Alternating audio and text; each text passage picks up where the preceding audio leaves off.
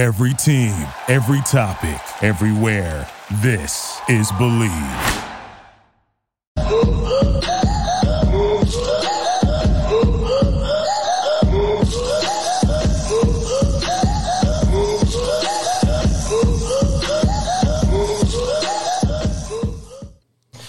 Good evening, Razorback fans. We want to welcome you to the one, the only Hog Talk podcast, as we are part of the Bleav in Buzz Radio networks, where you can hear us on all podcast platforms as well as Buzz 2 106.7 in Central Arkansas. So please like, rate, and review our podcast. I'm your host, Porter Hayes of Sports and Culture Arkansas, and alongside me is Jacob Davis from Arkansas Fight. And all live shows are presented by the Arkansas Brewing Company in Ozark, Arkansas, and as well as Bet Online, the fastest and easiest way to wager on all your favorite sports contest events with first to market odds and lines. Find reviews, news for every league, including NFL, NBA, combat sports, esports, and even golf. So Bet Online continues to be the top online resource for all your sports information from live in-game betting, props, and futures. So head on over to Bet Online today, use your mobile device to join today, and make your first sports bet. Use our promo code BLEAV50, B L E A V 50 to receive your 50% welcome bonus on your first deposit. Bet online where the game starts. And I, I do want to say before we uh, get into our show, we want to send our thoughts and prayers out to the family of Mike Leach. Uh, apparently, um, he was airlifted to a hospital in Jackson. We don't know the details of what's going on, but from everybody that's been uh, putting it out there. It doesn't sound too well. Um, so uh, again, prayers to the to the family of Mike Leach, and hopefully he can get out of this and, and get back to back to normal. But uh, Jacob, uh, geez, Louise, man, we decided to go on vacation. I went to oh, Disney oh, yeah. with the family. You had your anniversary, and we come back to this. I mean, um, it's a mess. It, it, a mess. it was it was crazy. Um, crazy all the stuff, the names and coordinators leaving, who's coming in, coordinators, tight end assistant coaches, coaches leaving. assistant coaches yeah. leaving. Portal news. I mean, holy, I'm never taking a vacation again. I mean, jeez. But uh, I guess just be, to begin, you know, how how was the vacation and what what did you end up doing over over your time off? Well, we went to Branson and uh, celebrated my birthday and my anniversary and and we hit up Seven Brew Coffee a few times. If you haven't been there, y'all need to try it. And there is a location in North Little Rock. I think there's another one in Conway at Seven Brew Coffee. Hey, free advertisement there. There man. you go.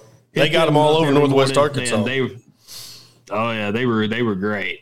Uh, we hit up a couple of shops. Uh, you know, I have an excuse now to uh, stay in the car instead of go shopping because the baby's usually asleep in the in the there car. You go. So there you go. I don't, have to, don't have to shop as much anymore and, and, walk around like a like a little daisy, you know, being carried around store to store. But yeah, that's what we did. Uh, I know you went to Disney World, man. Uh, got to got to celebrate a little bit of fun there. I mean, yeah, I went to Disney World. It's been twenty something years. I was in sixth grade, so I'm, I'm glad you you all had fun and I know your son uh, had to just be uh, over the moon excited to be there. Oh man, I, will tell you what, you better bring your, your your your credit cards and your wallet and 401k and um, I'm telling you, gee, it is. The, I mean, it was worth it. I will say it, but man, I'm telling you, it was the most expensive thing you could encounter. Right. I mean, just everything that you do there at Disney. I mean, the multiple parks. We went to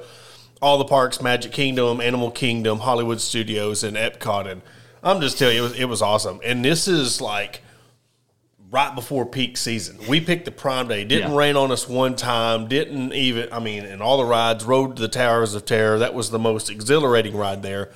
Takes you in this elevator shaft and drops you, lifts you. But oh yeah, but no, it, it was a very good time. But we come back to this, and you see on the heading right here you know, Dow Loggains to South Carolina question mark. And I'm telling you, from from what the reports we've been hearing and the people I've been talking to, it went from he was, you know, hot name, and then I'm telling you what, South Carolina fans just crapped on. Oh, they revolted. Uh, I mean, it was horrible. Oh, it was a terrible. And like, go ahead. No, I, it, I, I don't understand. I understand the hate, but I don't understand the hate towards Dow Loggains. You got to realize, South Carolina fans, and and this is look, this is no dig. This is not a yeah. dig. It, it, it's South Carolina fans are like Arkansas fans. They're very passionate. They think that they deserve the best at what they have.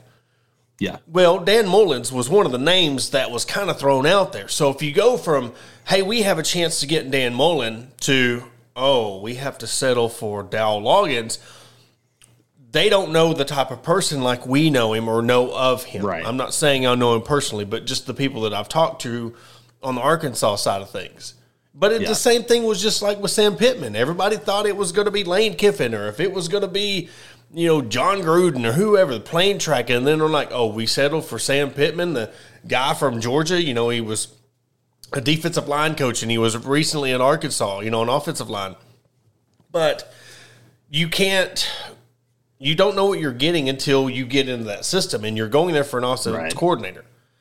And him and Justin Stepp have a very good relationship. And you've got to think that in this point of their time where they're at, and we talked to the Spurs Up Show guy when we had South Carolina week, and I told them that South Carolina was a year behind Arkansas.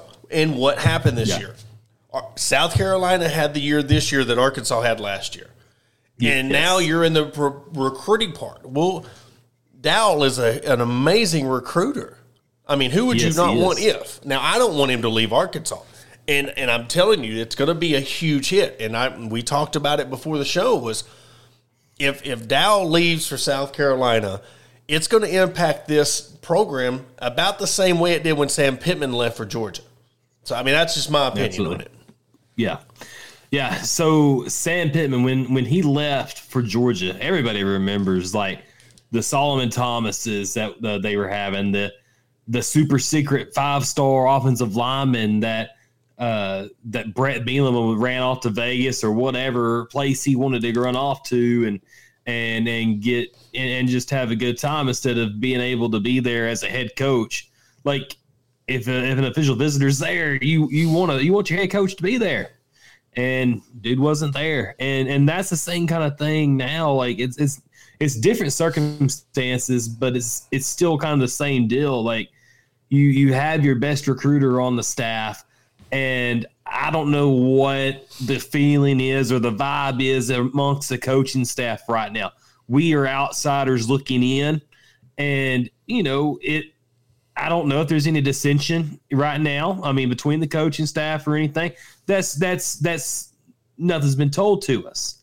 But to if we lose Dow, we we could lose the Luke Hasz, the the tight end out of uh, Oklahoma. You could lose the Jaden Ham out of Kansas. You could lose several of these big time players that Arkansas has committed right now to the 16th ranked recruiting class in the country, and six of those guys were were committed under Dow Loggains. And a lot of the reason people over at South Carolina hate this hire is because they go back to his NFL days.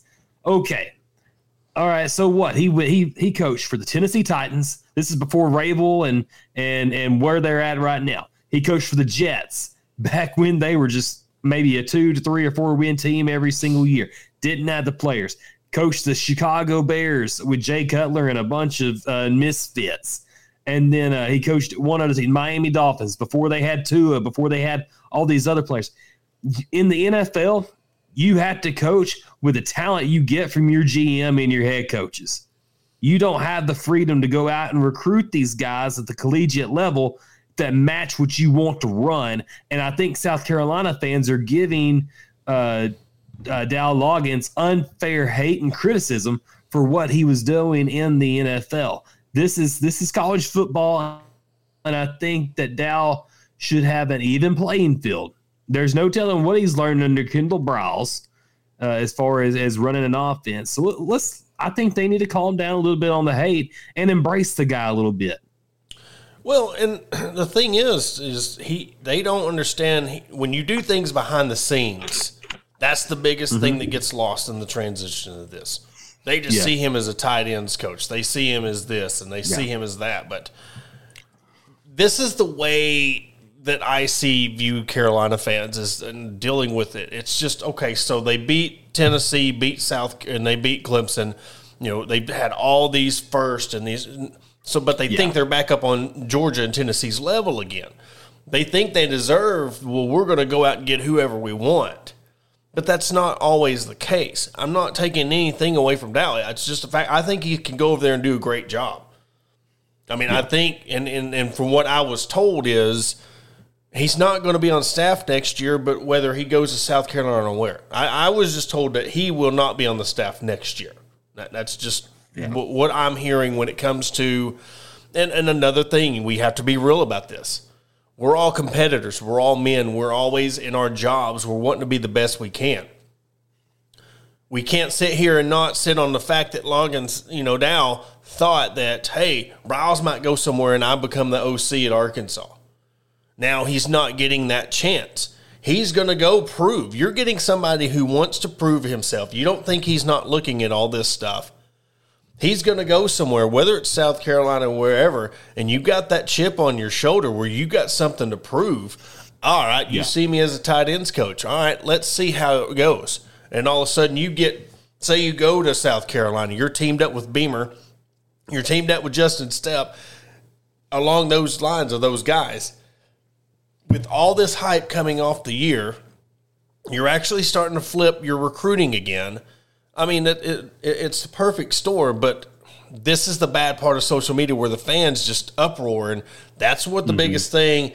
As much as they want to say it or not, you know, the fan uproar kind of cooled things down a little bit, but it's like it, it's it's catching fire again, and all points that from I mean, even from the South Carolina part of it is he's going to be the next OC there. We'll see, wait Yeah. and see on that, but you know, it's just you got to remember where we kind of heard it first. I mean, you, you know, you were on a radio show in South Carolina. You know, you started the scoop, and there's, but it's just funny watching these people saying, "Oh, this guy can't say this and that. He don't know anything."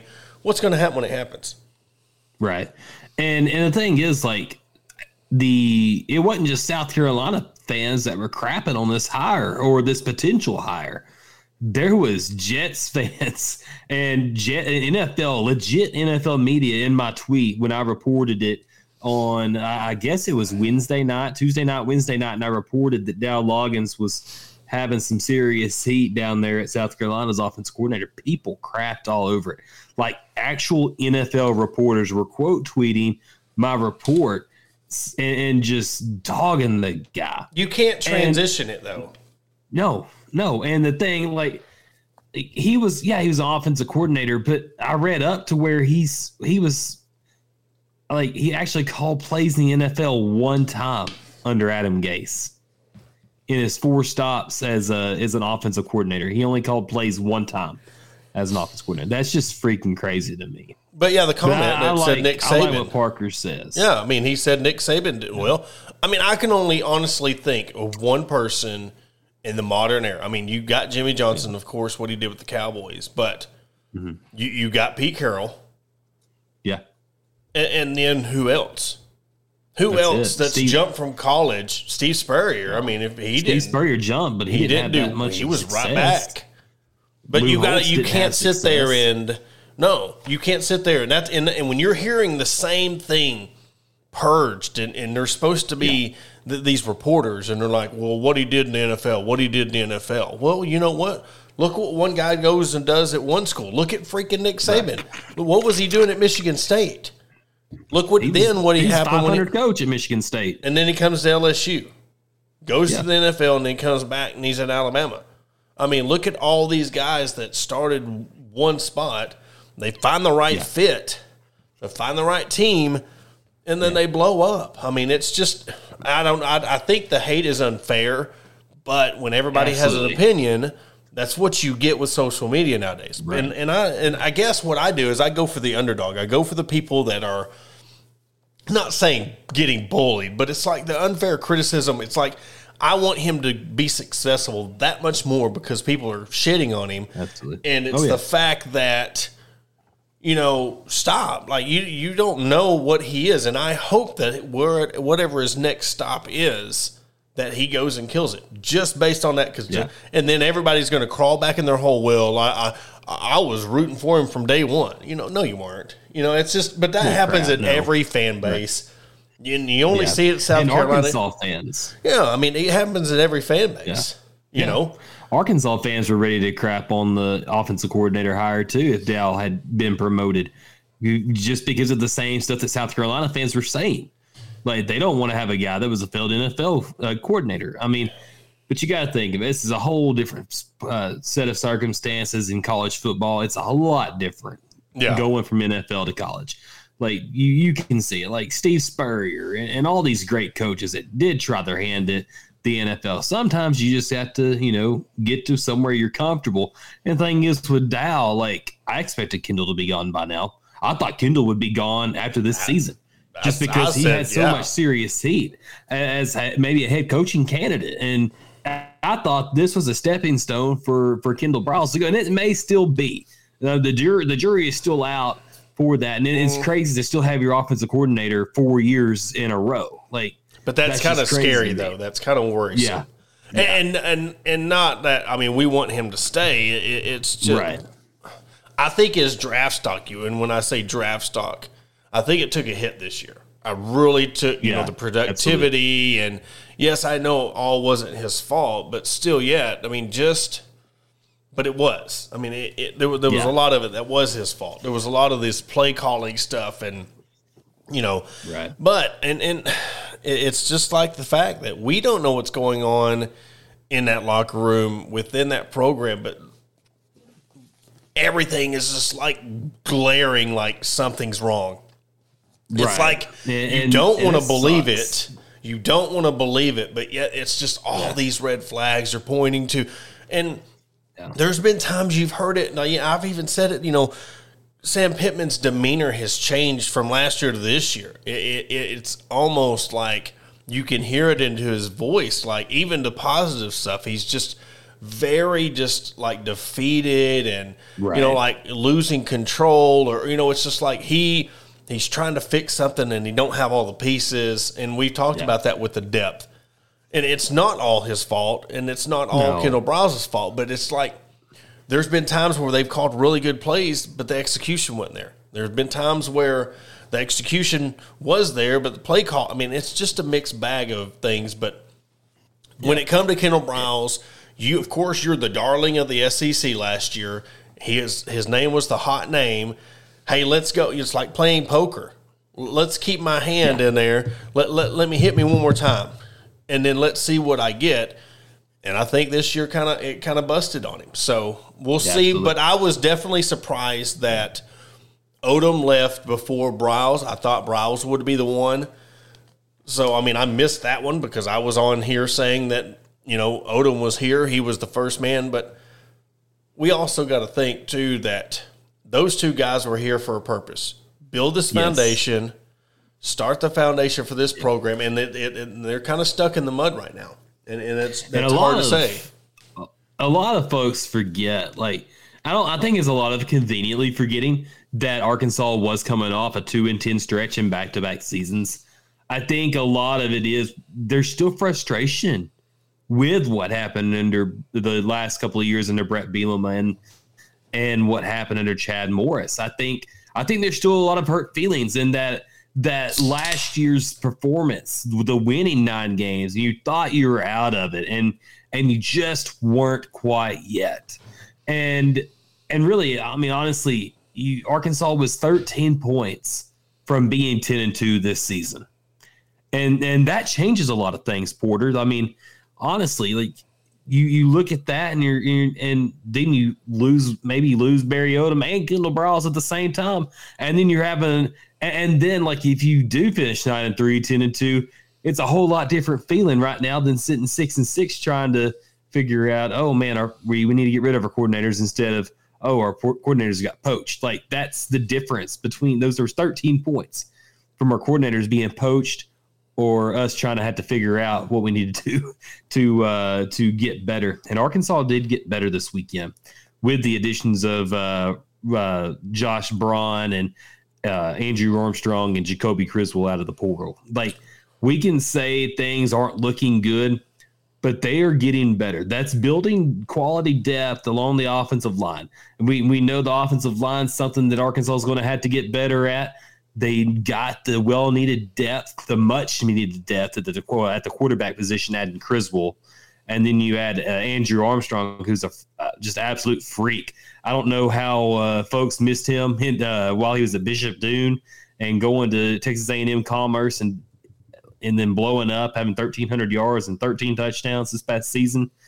Uh, but that was a great, a grand addition to the wide receiver room. So Arkansas, not everything is as bad. Not every the bad isn't as bad as what we think it is, and the good isn't always as great as what the what we say it is too. So we have to keep it kind of in a I don't know, just you know, it's not always as bad as it seems. and It's not always as good as it seems. Yeah. It's always somewhere in the middle. And I think Arkansas right now, I think there's a lot of frustration there. And I'm going to finish up by saying this like, there's a lot of frustration because we're ready to get this defensive coordinator stuff out of the way. And, I, and it's only day six without Arkansas having a defensive coordinator.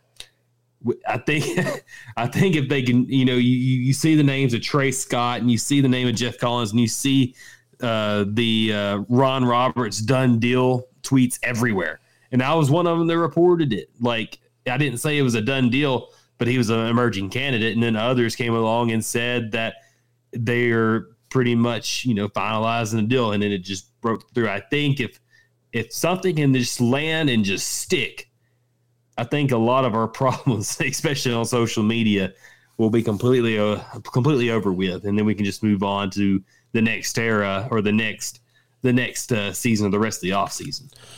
Yeah, and and that's where the early signing period hurts. Yeah, I mean, right. you got guys that aren't even, you know, you're trying to, you know, leave. Say you leave Arkansas, and then you got to hit the ground running and try to build your class up because of the early signing period.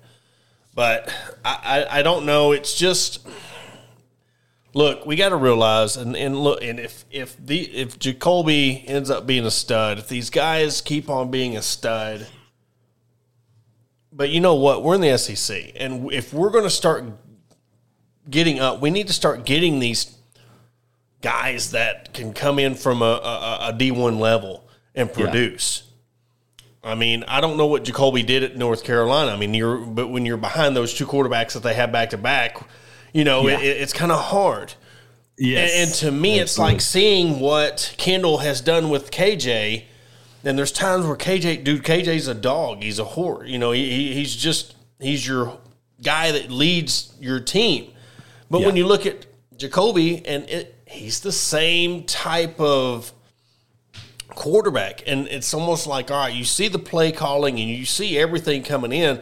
So, yes, we do get, you know, KJ comes back if in, and he's coming back next year in, in quarterbacking. But then you look at what you have after that, or if something happens to KJ, you've got the same exact model coming in, right? To so I mean, I just I don't know. You know, we we had a lot of hopes for this year. A lot of things happened, but there was a lot of things that wasn't. There was a lot of things that wasn't their fault, but there was a lot of things that was their fault. And I don't know, you know, just like I said, things that are going on the inside, things that happen on the outside. You know, when are they? They got to start making progress. And we talked about this at the beginning of the year. You know, in the SEC, you can you can manage if you went nine and four. Okay, you can go eight, eight and four, eight and five, or or eight and four, seven and five. But man, you see what happened this year, dropping back down to six and losing the way they did to yes. Missouri and you know the Liberty lost. I mean, the doink field goal that didn't go over the goalpost of Texas A&M, and you seeing how Texas A&M ended up that that was their only SEC win. Or no, then they ended up being LSU. But I'm talking about up to that point. But yeah, you know, you yeah. just see how all that happened, and you're like, yes, it's 13 points, but it's like you got to make progress, and if you keep putting yourself in positions for teams to beat you, you're going to get beat more times than not. Yeah. And they need depth. They need depth. They need depth. And yeah, that's where it gets tricky when you're constantly losing your coordinators and and and the key piece that is your tight ends coach. If you lose him, it's going to set you back two years on recruiting, and it, it is. You're losing your key recruiter when it comes to that offense.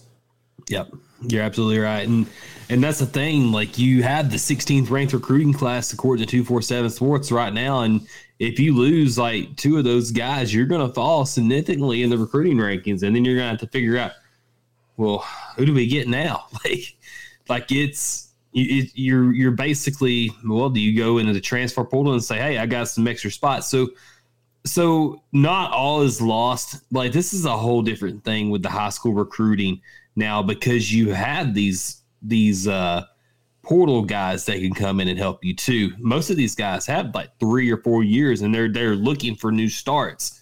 So and that's the saving grace of of the recruiting scene right now is being able to go out and get these portal guys too. Uh, because you know, like the the special type of players like the the Has or Haas kid from Oklahoma, the Luke Hasz. Like those are special type of players, and and yeah, you're going to lose them, but you, there's some special players in in the uh, in the portal too. I mean, you just have to go out there and outbid for what you want. So uh, that's just part of the game now, Porter.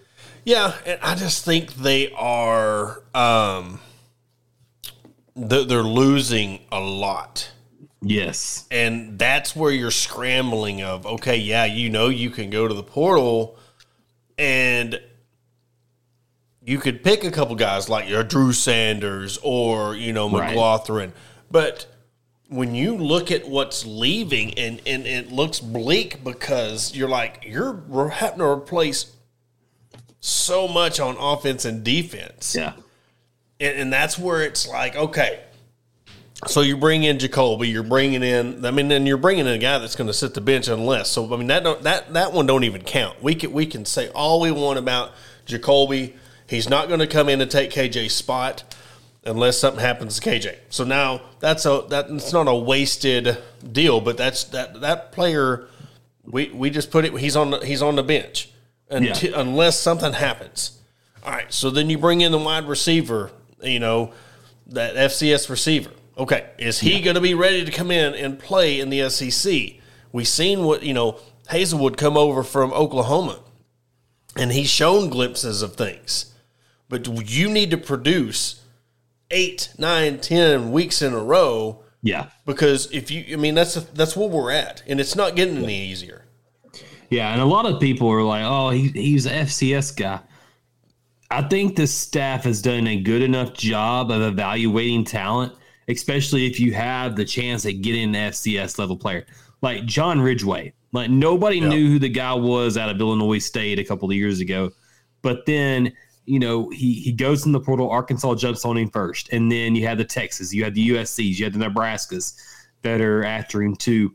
Arkansas ended up getting him, and he was a major, a major uh, uh, player on the defensive side there for Arkansas.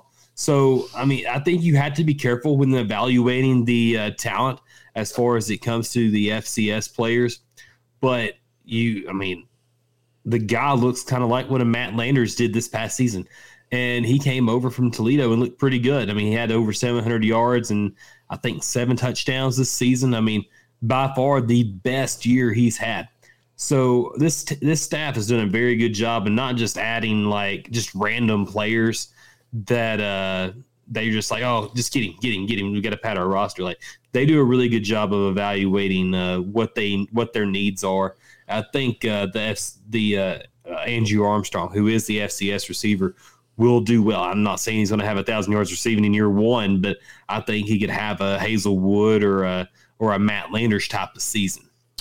Well, another thing is, you've seen how long it took Landers to get going.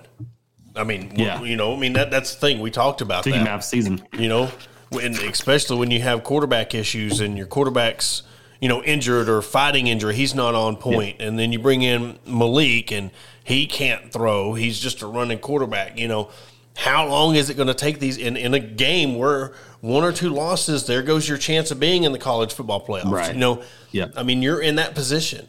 So you really have to think about and really stress what type of guys are we bringing in? How many guys do we need to bring in to get this thing going? I mean, it's just it, it's one of the deals that we'll keep on uh, we're, we're, we're up against a commercial break, but we'll keep this conversation going. But I, I guess just my biggest deal is like I'm tired of, and I shouldn't. I mean, we talk about it every year. We shouldn't get our hopes up, but it, it's almost like my going into next year. I'm going to have the mindset prove me that you're going to make changes. Prove to me you're going to be a better program and make those leaps and bounds opposed to we're looking at nine, ten wins, and there was, like I said, it was just uh, the end of the year. It was no, there was hardly any effort, and you you let teams beat you that shouldn't beat you. But yep. we'll come back right after the break. Hear word from our sponsors. We'll be right back. Do you need those pesky stumps ground before the winter? Your pasture brush hogged, or need your driveway bladed? Here at Grind It Right Outdoor Services, we offer more than just stump grinding. We have recently expanded our business to include tractor work as well. So, along with stump grinding, we offer bush hogging, land clearing, grading driveways, placing, and even spreading gravel. We are locally owned and operated, so call Danny today for a free quote at 205 377 2662 or 479 530 1641. Again, that is 205 377 2662 or 479 530 1641. Shelby Taylor Trucking serves all your timberland needs in south central Arkansas. With over 50 years in the industry, Shelby Taylor Trucking has established themselves as trustworthy leaders in the industry. From planting to harvesting to hauling your timber, Shelby Taylor Trucking is ready to serve you. Follow them on all social media platforms at Shelby Taylor Trucking. Learn more by visiting their website at staylortrucking.com. That's staylortrucking.com com.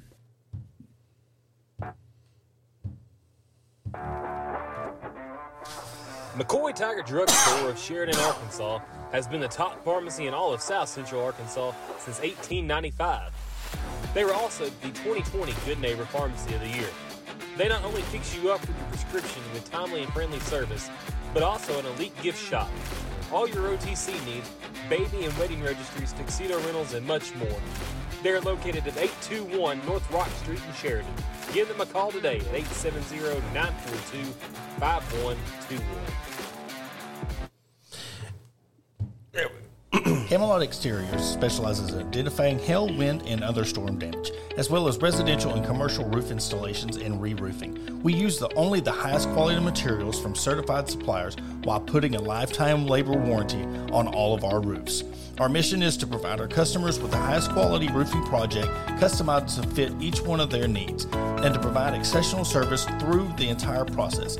Camelot Exteriors is based in Norman, Oklahoma, but we proudly currently serve nine other states as a premier nationwide roofing company. So call us today at 833 799 7663 for your free estimate. Camelot Exteriors, your storm damage restoration experts. And we want to welcome you back to the Hog Talk podcast. And we'll continue on with the DC talk and just another opening, like I said, that I was very surprised about. We all thought he was going to Tulsa. We thought he was going here. Then he, so I guess what was surprising me is he went to UNLV. I mean, I, I, didn't, I didn't know if he had any connections there or, and, and I guess that's what's the surprising thing. And of course, it makes me feel the way I do about what's going on the inside that he just want to get out of Arkansas that he just want to go somewhere and, and prove that he can become a head coach again, have that itch. He sees what's going on, and I mean, how much, you know, the social media and, and, and people on the outside just blitzed, you know, his defense and everything. But look, when you had the things that you had going with, with Slusher and Catalon and, you know, Drew Sanders, you know, and Bumper Pool, you know, Bumper Pool playing hurt almost like a Grant Morgan situation you know, that does a toll to your defense. And again, when we talk about depth and your guys are getting playing hurt, I mean, there's only so much you can do as a defensive coordinator. And there's only so yeah. much that you can do when your back's against the wall. And sometimes you're like, hey, I mean, I mean, enough's enough on it. And you know, if we're, you know, everything was cool, all, you know, this time last year, man, celebration was playing on every, you know, the jukebox was turned up. Now it's not that case. But I mean, I just unless something happens and changes where they just load up the and, and just kill it in transfer portal. I, I see a similar situation happening next year, and and what is going to happen? We, we're already talking about this seat getting warm. You know, we're already talking about the honeymoon period. What what's going to happen next year if this team goes six and six again? Yeah, I mean, at least you're not uh, at least you're going to bowl games and stuff, and, and you're semi-competitive. Because for a while you weren't competitive, you were getting your butt beat every week, and and there there was points this season that you're thinking, what the heck? Why did you do that? Like, like there was just there was points, and I, I think it's absolutely uh, uh, warranted to doubt your head coach, especially after some of the decisions that they made throughout the season. Whether it was KJ being hurt during the Liberty game and and not putting Malik Hornsby in there to maybe not save the day, but at least try to give Arkansas a different look uh, to Liberty, or you know, think about the the the fumble at the at the three yard line against A&M. Like there was just so many things that just built up to this point. Like, and you're and it's like I said earlier. Like if you win two of those games, say you beat, if say you pull out the LSU game and the A&M game, like you're in, in the Liberty game, you're looking at this season a whole lot differently than you are right now. And there's some guys coming back, and I guarantee you they're gonna they're gonna have a taste in their mouth that they're ready to get out. Like you think about KJ and and Rocket coming back, and and they're gonna have to figure out some things in the receiver room. You're gonna have to get a couple of guys out of the portal. Uh, you had a good a wide receiver haul uh, last season out of the high school. Uh, besides, you know, McAdoo going over to the defensive backside, but you have on the defensive defensive line. I think you've you've got some promise there. Linebackers are showing promise, but you're gonna have to go in there and get your defensive backs and figure out what's going on back there in the secondary because that was your biggest issue. The most glaring thing about last season was the secondary issues, the open field tackling, trying to keep things in in front of you, getting beat deep like it was continuous over and over and over again. And right now, from what I'm being told, you've got Dwight McGlothern, your best defensive back, uh, returning for next season. You've got several guys that uh, if you you've got a pretty good nucleus, I think whoever comes as defensive coordinator will have some talent there. But you're going to have to attack it, man. And, and the way that the season ended, like I think there was just maybe Sam Pittman needed to have a hard reset or maybe maybe a, a little bit of a reset. Let Barry Odom go. I mean, and and and and try to reestablish some uh, belief that this thing is still going forward. Like, like yeah, we took a step back, but we we can build off things. Like, you have to maybe not use us as an underdog or have the underdog mentality, but say, look, guys we were this close. We fixed these problems here and we hit that next level. We get back to where we were a year or two ago. I don't think you can go six, six, uh, six and six again next year. I think you're going to have to build off of that, but I think six and six gives gives Sam Pittman another extra year uh, on his contract. I mean, I don't think he gets an extension or anything for going six and six again.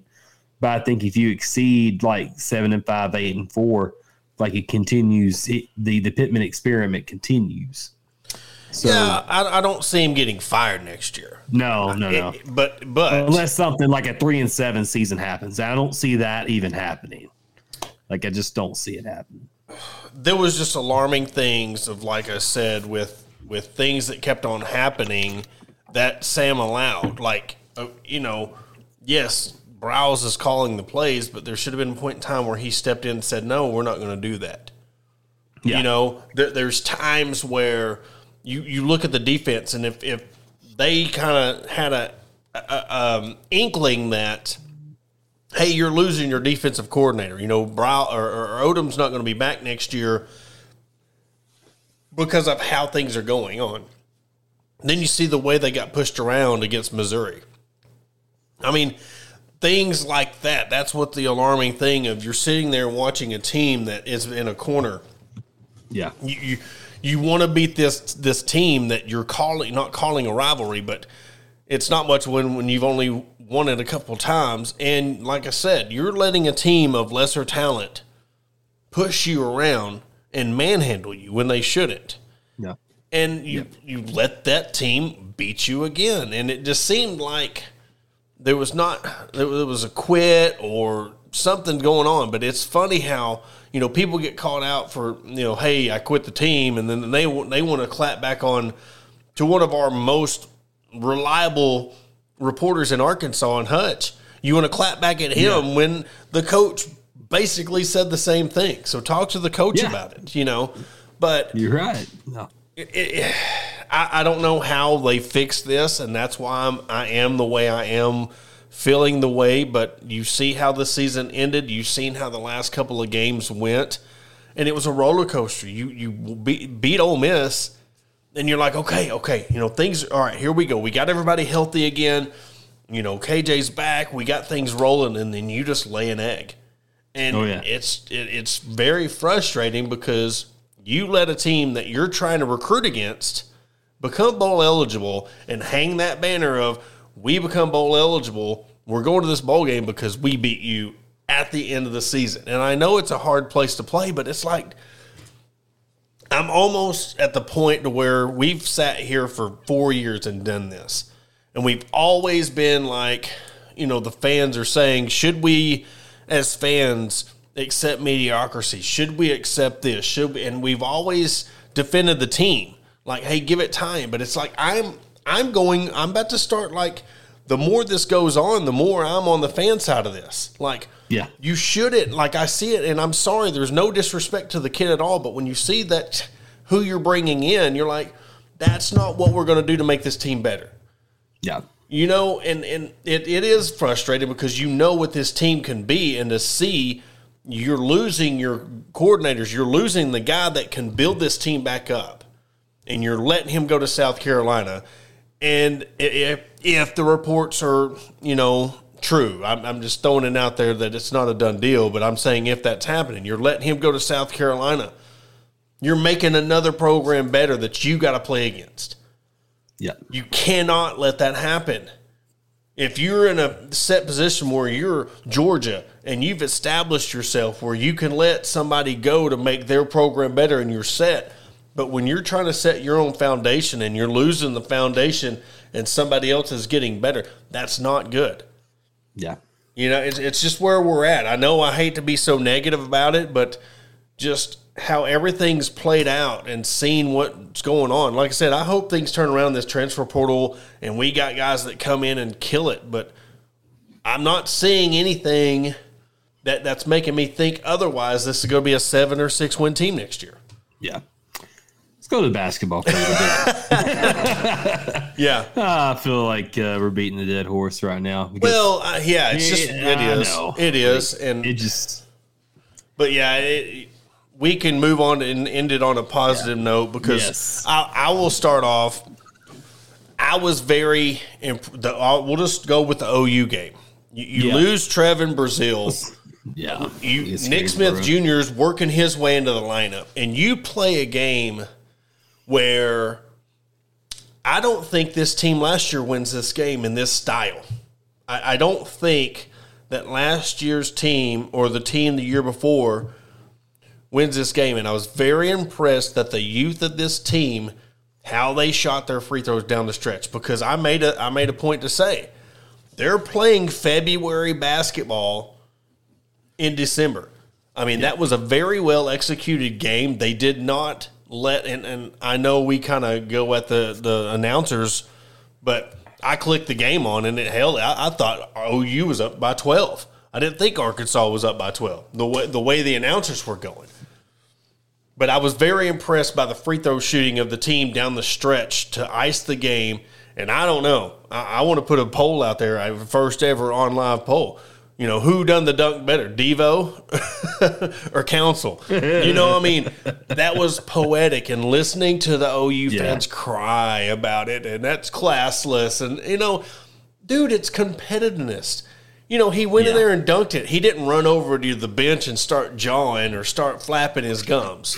He went up and dunked the ball. It was amazing. Yep. I mean, that's what it is. It was an incredible like jump. Like he jumped from nearly the free Yep. throw line. I mean, I'm this guy is athletic. Like he's probably the most athletic basketball player we've had since Michael Qualls. And we've had a lot of good basketball players, but this guy, he has hops. Ricky Council held court on Saturday and he sent Oklahoma to the to the house. He said, uh, yeah, maybe next year. Maybe maybe y'all can get us next year if we end up continuing to play in the Crimson and Cardinal Classic in Tulsa, which I would love to until they uh, join the SEC because that that place was rocking yesterday with Razorback fans. Like it was a legit, uh, it looked like a home atmosphere. It was kind of like you remember the Southwest Conference days when Arkansas would go to Reunion Arena and play in Dallas. Like that was the kind of atmosphere they called it. Uh, Bud Walton or, or Barnhill West. Yeah. Like this could be the new Bud Walton West because Arkansas travels well over to Tulsa and and res- represented well and they really really showed out. They were loud, just kind of made it made it like a home atmosphere, and I was really proud to see that. Uh, along with what Ricky Council was doing, and and I will say that like I know Nick Smith is probably he's absolutely the most talented guy on this roster, but Ricky Council, dude's a player, man, and I think he could play his way up into being maybe. I think he could be on the verge of being a uh, uh, a lottery pick as well. I mean, he may he may not be. He could be a solid first round pick, but the way he's playing right now, he could play his way into the lottery. Yeah, he played all 40 minutes. Um, Yeah. He reminds me of Justin Smith. I mean, that's just who he reminds me of. I know Just you dog. You, you've thrown out the Mason Jones. I mean, and he can score. He uh, ended up with 26 points, but I just I see him as that Justin Smith type that he he just electrifies the defense offensive side of the ball. You know, five for seven, and we're talking about the free throws. They were 14 for 19 from the free throw line and only had nine turnovers. I mean, that's the biggest thing we t- we we've introduced the whole how we're kind of assessed with the uh, plus minus. You know, Jordan Walsh Yeah. was eleven. I was to bring that Ricky up. Council was ten. Anthony Black was eight. You know, and Makhi Mitchell he come in. I mean, Yeah. you know, he had six rebounds. I mean, just what, two blocks, plus minus five. You know what they're doing. I mean, now they're three point shooting still. I mean, they they are four for twelve. But I think that they're starting to find their identity that they don't have to shoot 20 to 33s to win this game. You know, Yeah. you know, like I said, when you had Mason Jones and all those guys in the past where you felt like you had to shoot threes, shoot threes, shoot threes, you know, you've got guys that can drive the basket and get fouls. And if you're shooting 14, I'll take 14 of 19 every time. Yeah, I'll take That it. means you're getting to the basket and you're making your free throws. But yeah. go ahead. In Oklahoma, man, they shot the ball extremely well. They, I think they hit like ten of their first twelve shots, and you're just thinking, man, this isn't going to be Arkansas's day. Is it, it felt like at the beginning, like Oklahoma is going to be another uh, Oklahoma route, and Arkansas just kind of weathered that storm. Uh, yeah, they start. They shot sixty two percent in the first half compared to Arkansas's fifty six percent. Arkansas wasn't bad. They weren't bad shooting. I mean, and and then roles reversed in the second half, and that's what Arkansas was able to do to pull away. I mean, Oklahoma shot fifty two percent in the second half compared to Arkansas sixty two.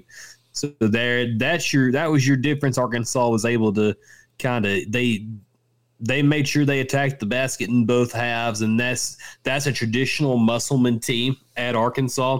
Is they're going to outwork you and they're going to get you. Uh, I think they had like I think they outscored uh, Oklahoma on on uh, points in the paint. Let me see if I can find that. Fifty-eight to forty-four. Well, that, That- I mean, yeah, because they said uh, they said this was the one of the most yeah 58-44 and that was one of the most um, points they've scored in the paint like Yeah. in in history or in school history. I It did see a physical- thing. But Grant Sherfield kept them in the game. I mean, they're at the end, and that's the thing. I do want to say this was a ten point game, but he was hitting some lucky shots there at the end that kind of kept it Oh, yeah. closer than what it was. But I mean, you still have to defend and, and all that stuff. But you know, Devo Davis again. You know, a lot of people was ragging him a couple of weeks ago. You know about well, he doesn't score. He does so much. I mean, You don't need him to score. he, he just he ended up with five points. But I mean, what he is doing on the defensive side of the ball, when, when you're looking at these guys who are shooting, you know, you know, they're he's getting them to make four shots, and all you need to do is get one guy out of the rhythm. And so, like a guy like Sherfield was, you know, he he starts at 18 points in the first half or whatever. You shut him down for six points in the second. Yeah. And I'm not saying that's how it went. I'm just saying that's what type of player that, and you need that. When you've got the scorers that you have, you need to have that guy that comes in and gets you those. He, he's that dog.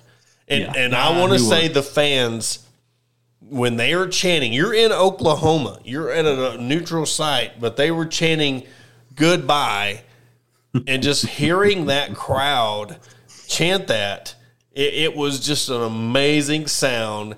And then the dunk, to, you know, icing on the cake with the dunk, I was like, I was very pleased with that. But you know, it, it's one of the things that you needed that win because you got Bradley, UNC, Asheville, and then you go to LSU December 28th to start your. Um, and it's crazy, both the men and the women start their SEC uh, with LSU. But I mean, Bradley's not going to be anything to, and they're playing in Little No, Rock. So I mean, that's Rock, always an off off game. It's Saturday at three o'clock, so it's one of them deals that you can't sleep on that game. Then you have, and then we got finals in with everything. Yeah. Coach Neighbors was talking about after the game about you know you got finals coming up, so you're always nervous going into finals on how a team's going to practice and, and be mentally prepared. Yeah. And uh, I do want to mention now I was showing my young age, Chris. I'm only 31. So uh, Arkansas has been in the SEC about as long as I've been alive. But it was Barnhill South. I said Yes. Barnhill West. But uh, well, uh, y'all knew what I meant. But yeah, that uh, that game, Oklahoma and Arkansas. I can't. I think there is absolutely some serious heat between the two two schools. Like they've had some pretty good games throughout the years. You remember the Blake Griffin game when Arkansas, uh, Oklahoma traveled to Fayetteville and and it was Pelphrey and and Arkansas just routed them. Like they were up like twenty five at one point, and Blake Griffin pulled them back within like eight or six or something like that. And Arkansas kind of weathered the storm. Like that was a crazy game. And then you return the next year and then uh, play him in Oklahoma, and then you play him at the Phil Knight Classic up there at Oregon, and and that was a classic game. They had uh, they had to play Buddy Hield in that one. Like there's so many good Arkansas Oklahoma basketball games through the years. Like I feel like it's an underrated rivalry, and I can't wait for them to. Maybe we can meet up with Oklahoma twice a year in the SEC. I think that's going to be a uh, fun rivalry. I think it's you know I know you got you're going to have Texas in there, but I think Oklahoma it's it's going to be a fun uh, series to watch, just because I think these two schools are are just kind of close enough in basketball history. I know Arkansas has a championship, but I think there's a little bit of hatred between the schools. Yeah, maybe. I mean, I, I don't know. I mean, it's it's one of those you ain't played them enough. Yeah, you know, I know. I think if you did start, but then again, I mean, it, it's almost. But you could you could feel when something's happening. I don't get those vibes from that Yeah, yet. I mean, like when Arkansas and Tennessee, when Vitello was there, you just felt it, and then Oh, the yeah. jawing. So I mean, maybe this, but you never know. This dunk could have changed things. We'll see next year. You know, I didn't get the vibe, but the dunk kind of put the icing on the cake on that. And you never know. That might have started something where they really want to beat you next year because of what happened. But I mean, I get more of a vibes when it comes to that from Texas than I do OU. Right. Just because Texas and Arkansas playing in anything m- means more just because it's Arkansas, Texas. And I know there's a lot Yeah. of people who don't understand that. But, you know, but you also got to go back to the Barnhill days of Arkansas was really good. And you had a target on your back every time you went out and played. You were the team. It was Arkansas, and there was hardly anybody else in the in the Southwest Conference that could even hold a candle to your talent. I mean, you're just Yeah. you're like what Texas was in football. You were the Texas football program back at the tail end of the Southwest Conference season and into the SEC because you come into the SEC and you're immediately competing with Kentucky. You know, you're Right. immediately up there with Jamal Mashburns and the wars that you know they had. That was a that's the rivalry that I love is that Arkansas Kentucky matchup, and in the way you know Muss is. There's a lot of people that don't like how flamboyant he is and how energetic he is, and it puts a bad. Just like we talk Yeah. about Vitello at Tennessee, you know they don't. I don't know what it is about some people, and I, and I think it's because they're winning. If they Yeah, weren't I like winning and they were acting like that, they would be like, "Eh, who is Yeah. this guy?" But they're winning. A lot of people, yeah, a lot of people don't like him, but I, I like him. I like guys that have a little uh, uh, cockiness to them because Yeah. mean, hey, when you're winning, I mean, you deserve to be cocky. But uh, man, you, you think about the opposite of cocky. Nate Oats is doing a fantastic job at Alabama, and we see this. We see this early on in non-conference schedules under Nate Oats at Alabama, where they'll go and and beat these highly ranked teams and everybody's crowning them like, oh man, these these guys are gonna be uh, one seeds or or a two seed. And they're gonna make a run to the Final Four. And we just hadn't seen that with Nate Oats in Alabama yet. They beat number one Houston, and I don't know if Houston was warranted a number one uh, ranking this year yet or not, just because I haven't really been impressed by them much. But Alabama going on the road and beating a good Houston team was a pretty good victory. And then you saw Kentucky kind of struggle with Yale yesterday. They only beat them by 10. Obviously, Tshiebwe had 28 points and 12 rebounds there, but you know, the SEC's kind you're you're kind of seeing it early on during this non-conference schedule. Like you're seeing like maybe Alabama's for real. Arkansas, they're they may be for real. Kentucky, they may be the third or fourth best team. Auburn's kind of a little off this year. They don't have any shooters. Obviously, you lose Jabari Small and Walter uh, uh, Ket, oh shoot, uh, what was his name? Uh, somebody get me in the comments. But there, it was the big white guy that uh, played post and could spread them out in the three and shoot well. I can't remember his name. Uh, so I know his first name was Walker. Anyways, like the SEC is kind of taking shape. And I think uh, I think Arkansas and Alabama is one and two, but there's probably about three or four teams there, uh, third through fifth, maybe sixth, that could maybe uh, make some noise too. Mississippi State's one of them. Well, we'll find out Wednesday, January 11th. You know, Alabama comes to Bud Walton Arena. So, and that's Yeah. the good thing is you get Alabama at Bud Walton, you get Kentucky, you got to go to Auburn right before Kessler. that. So that is where that's where this stretch is. You got LSU, Missouri at home, which I think that is very that is going to be an underrated attribute to that game that that game is at home because Missouri is weird football and basketball it's it's just a weird place to play and then you got to Yeah. go to Auburn and then Alabama at home so it's going to be a big we're talking about these two games and I know we've mentioned this before but that first four game I mean even you throw the Missouri game in there that first four game stretch because we know how we hate LSU now will there be any lackluster gone because you know it's LSU now and, and it not you Right. know how that plays out but you know you're going to Auburn and and you get them this is the biggest difference that the the thing that could really play against Arkansas you're playing at Auburn a Saturday night at 7:30 you have. Alabama coming to you on a Wednesday night at six o'clock. So you reverse those two. That could be the difference between that's two and zero and zero and two. I mean, that, that's Right. kind of getting not getting shafted, but it's the fact that it's a Wednesday night at six o'clock. I understand it's probably going to be hopping inside of Bud Walton Arena, but you're having to go to Auburn at seven thirty at night on a Saturday. That's you're going to get. You're gonna get the You're best get Auburn so. fans. The students are gonna be rocking. Like there, there's there's a lot to be excited about in the SEC schedule. I think the SEC is a little bit better than what uh, many thought it would be. I mean, you've got seven or eight teams in the top 25 right now, uh, and, and then you have I think LSU is going to be sneaky good. I would hate to play them at home in the first game on December 28th. Uh, you've got Justice Hill, who's a former Razorback, who uh, got the uh, game-winning buzzer-beating shot to go down uh, yesterday against Wake Forest. They won 72 to 70, and one of their players, I can't remember who it was, but he scored 32 of their 72 points, or 35 of their 72 points. So he obviously they've got some pretty good offensive firepower, and they've got 11 of the 13 guys that are brand new to their uh, program. And then uh, Mississippi State under Chris Jans, who you remember Chris Jans is who Arkansas Eric Musselman coached against in the, Sweet 16 or round of 32. Uh, it was against New Mexico State last season in the NCAA tournament. So obviously there's going to be familiarity there. So I mean, this the SEC I think is going to be a little bit tougher. Obviously, I think uh, Missouri was not a no before they lost to Kansas yesterday uh, as well. So yeah, the SEC is a lot better than what I think a lot of people give it credit for. Well, and everything will shape up too. We we, Oh, yeah, we like absolutely. to talk, and this is the thing. That's why I think they should start basketball season a little bit later because until the national championship, I mean, let's be real, sports fans. You know, I mean, yeah, we're paying attention to our school, but until football season's over with, you're not really paying attention to you know basketball.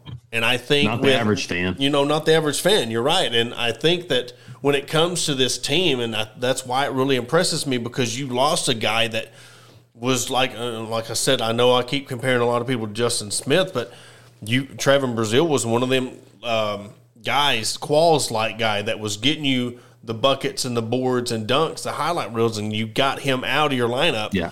You're dealing with the Nick Smith injury and him finally coming back into the lineup. And for them to keep playing the way they're doing, I think this team is is rare because you had a lot of hype coming into this season of who's going to score what points. They're playing defense. They're accepting their roles. And I, I mean, I kind of think Devo had to come to Jesus meeting of, hey, um, you need to. You're. This is going to be your role. You got all this Yeah. freshmen coming in, and I think it was kind of a hard pill to swallow, which would be anybody. You know, you you you're that one missing piece from last year. That you're it, and here it comes back, and you're kind of having to take a back seat. But now he's, you know, put his foot in the ground, and you've seen what he's done with the opportunity he has. And I'm just like I said, I can't wait to see what this team does. But yeah, SEC season starts with LSU, and that's when it that's when it goes. That's when we're going to have go time, and Yeah. the first four games we'll really know what this team's about. Oh yeah, absolutely. Now, I don't know if you've got anything else to add, but uh, again, uh, if you will, go to uh, Apple Podcast and and uh, subscribe if you do listen and and you're and you can't catch us live. Uh, every Sunday night or uh, Monday and Tuesdays with Porter's shows during the week. Uh, if you just go on there, subscribe, leave us a five star rate and review, and and uh, kind of keep you know continuing uh, you know the algorithm stuff. You know, if you, you can't find us there, uh, the the algorithm can help shift. You can help shift it with a little little uh, subscribe and and review there. So, and you can always watch us on Facebook, Twitter, and YouTube. Yeah, and tomorrow night on the weekly women's sports report presented by Fordham Lee Distillery, we will have from the Arkansas soccer team Jessica DeFilippio.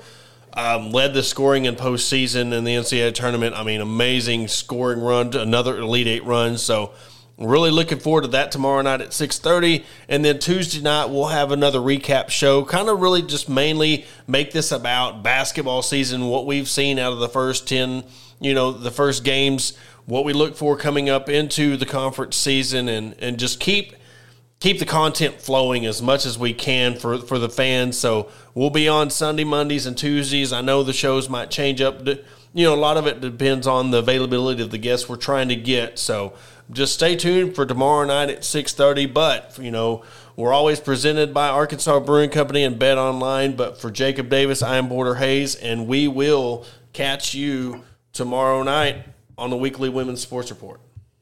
Go Hogs.